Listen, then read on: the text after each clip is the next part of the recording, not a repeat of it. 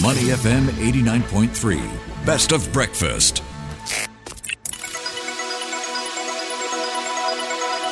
The U.S. Market Update with Money FM 89.3. Welcome to the US Markets Wrap. I'm Willie Keng. The Dow fell Wednesday, building on the steep losses from the previous session as rising treasury yields continue to put a squeeze on stocks. The Dow Jones Industrial Average lost 0.2% to 33,500 points. The S&P 500 was up 0.02% to 4,270 points, and the Nasdaq Composite added 0.2% to 13,000 points. Energy was the best performing sector, rising 2.5%, with notable gains including with notable gainers including Marathon Oil and Devon Energy, both up more than 4%. So far, the 10 year Treasury yield hit its highest level since 2007, and this comes amid fresh concerns the Federal Reserve may be forced to hike rates again later this year. In other news, concerns continued over a potential US government shutdown, which could begin as early as 1st October unless Congress agrees on a deal to fund the federal government before then. So, for more insights, we are now joined this morning by Yussef Gheriani, Director of Investments and Operations at IHT Wealth Management.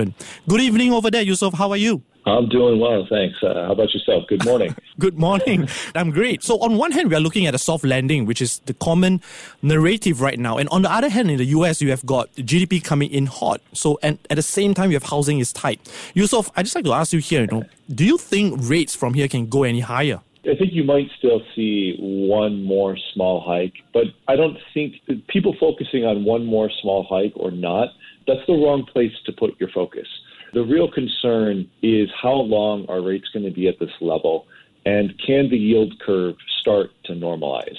Because right now, uh, the curve inversion makes it it's really, really difficult for the Federal Reserve to come out and, and to say anything about, hey, we want to cut rates or we want to get back to normal policy when the moment that they say it, it's going to send everything flying back down, right? All the rates are going to come crashing back down. People are going to start pricing in treasuries, buying them up. And in that situation, it, it kind of undoes all of their work and it, it puts it puts inflation right back in focus, you know? So I feel like the Fed's hands are tied here a little bit. They're, they're in a tricky spot. Mm. And talking about the yield curve, we have seen the 10 year going up to its highest level last night. Are we starting to see that normalization of the yield curve? And if so, like how much more yeah. of this inversion is coming? I think for the 10 year and kind of that belly of the curve, that 7 to 10 range, we're starting to get into the space where this is comfortable, right? If they, if they bring rates back down, let's say they bring the short end of the curve back down, say to, to 3%, something like that, 3, 3.5. Then you're seeing the short end of the curve, 3, 3.5. You know, long end of the curve, maybe the 10 year comes back down to 4.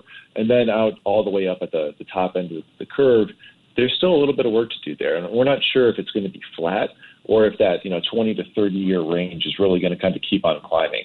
It does seem kind of strange to be talking about 20 to 30 year going up over five, but if base is, is three, then if you have a normal curve, it's got to kind of be up in that area, right? So we think there's probably more opportunities in that belly of the curve than there is completely on the on the long end. But uh, as the long end continues to extend here, uh, at some point, I mean, at some point, it's just going to be, you can't ignore it. It's going to be an opportunity. Mm. We are definitely going to talk about some opportunities over there. But before that, you know, I just like to talk a bit, squeeze in a bit on the government shutdown here. What do you think is your views here, and what are the implications on the markets at this moment? it's ridiculous.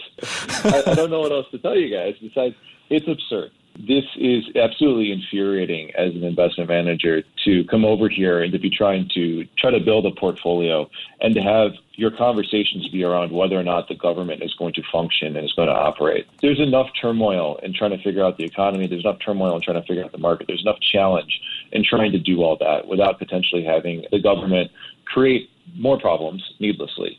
So that said, frustration aside, I do think that they figure it out. They always figure it out. It's just a matter of time, and I, for one, would like to see them figure it out in a more permanent fashion. Yeah, and you're right. You just don't need one more of this threat to come in in this this already market time, this this volatile markets.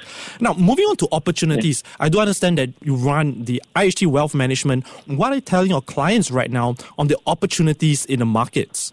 Yeah, so as we look at our, our centrally managed portfolios, high level, we think fixed income generally looks attractive, right? Whether it's 25 basis points, uh, more of hiking or not, uh, at these levels, most of the fixed income universe is starting to look look very attractive, and there's a lot of potential return there, especially when you compare it to potentially elevated valuations on the equity side. Now that said, within equity land, we do think we probably are, are in for a softer landing. GDP, nominal GDP, is very strong. And so you would expect uh, over time equities to follow. Although, take it with a grain of salt, these spaces that are exposed to high labor costs and the potential for future strikes. The UAW strikes are very forward in the press. The writer strikes were very forward in the press. We would expect to see other collective bargaining agreements starting to come out of the woodwork, and other companies will be facing rising labor costs. So potentially a, a setback there.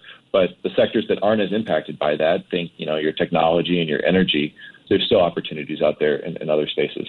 Mm. Um, which part of the curve do you like in the fixed income space here? Yeah, if you are looking for higher yields, uh, potentially taking on more credit risk, I think you can stay at the shorter end of the curve. There's no reason to really extend yourself. But at the, you know, if you want to go up quality, I think you can start taking on some of that duration risk. Again, not going out to the end of the curve, but in that in that belly, that seven to ten year range, uh, I think you can really start to add a little bit of exposure there without a one year, two years from now, I, I don't think you're going to be looking at, at negative returns there. There's just enough coupon cushion and enough opportunity for, for appreciation when, say, if the Fed doesn't start talking about cuts seriously until six or 12 months from now, you know, you want to own those positions before they start talking about it. Once they start talking about it, it's too late those prices are going to move overnight. That's a great comment over there. We have been speaking with Yussef Gheriani, Director of Investments and Operations at IHT Wealth Management. It's been great chatting with you, Yussef. Thank you so Thank much you for so coming much. on the show. Have a great day. Take it easy. Take care. Before acting on the information on Money FM, please consider if it's suitable for your own investment objectives, financial situation, and risk tolerance. To listen to more great interviews, download our podcasts at awedio.sg or download the AWEDIO app. That's A W E D I O, AWEDIO at the App Store and Google Play.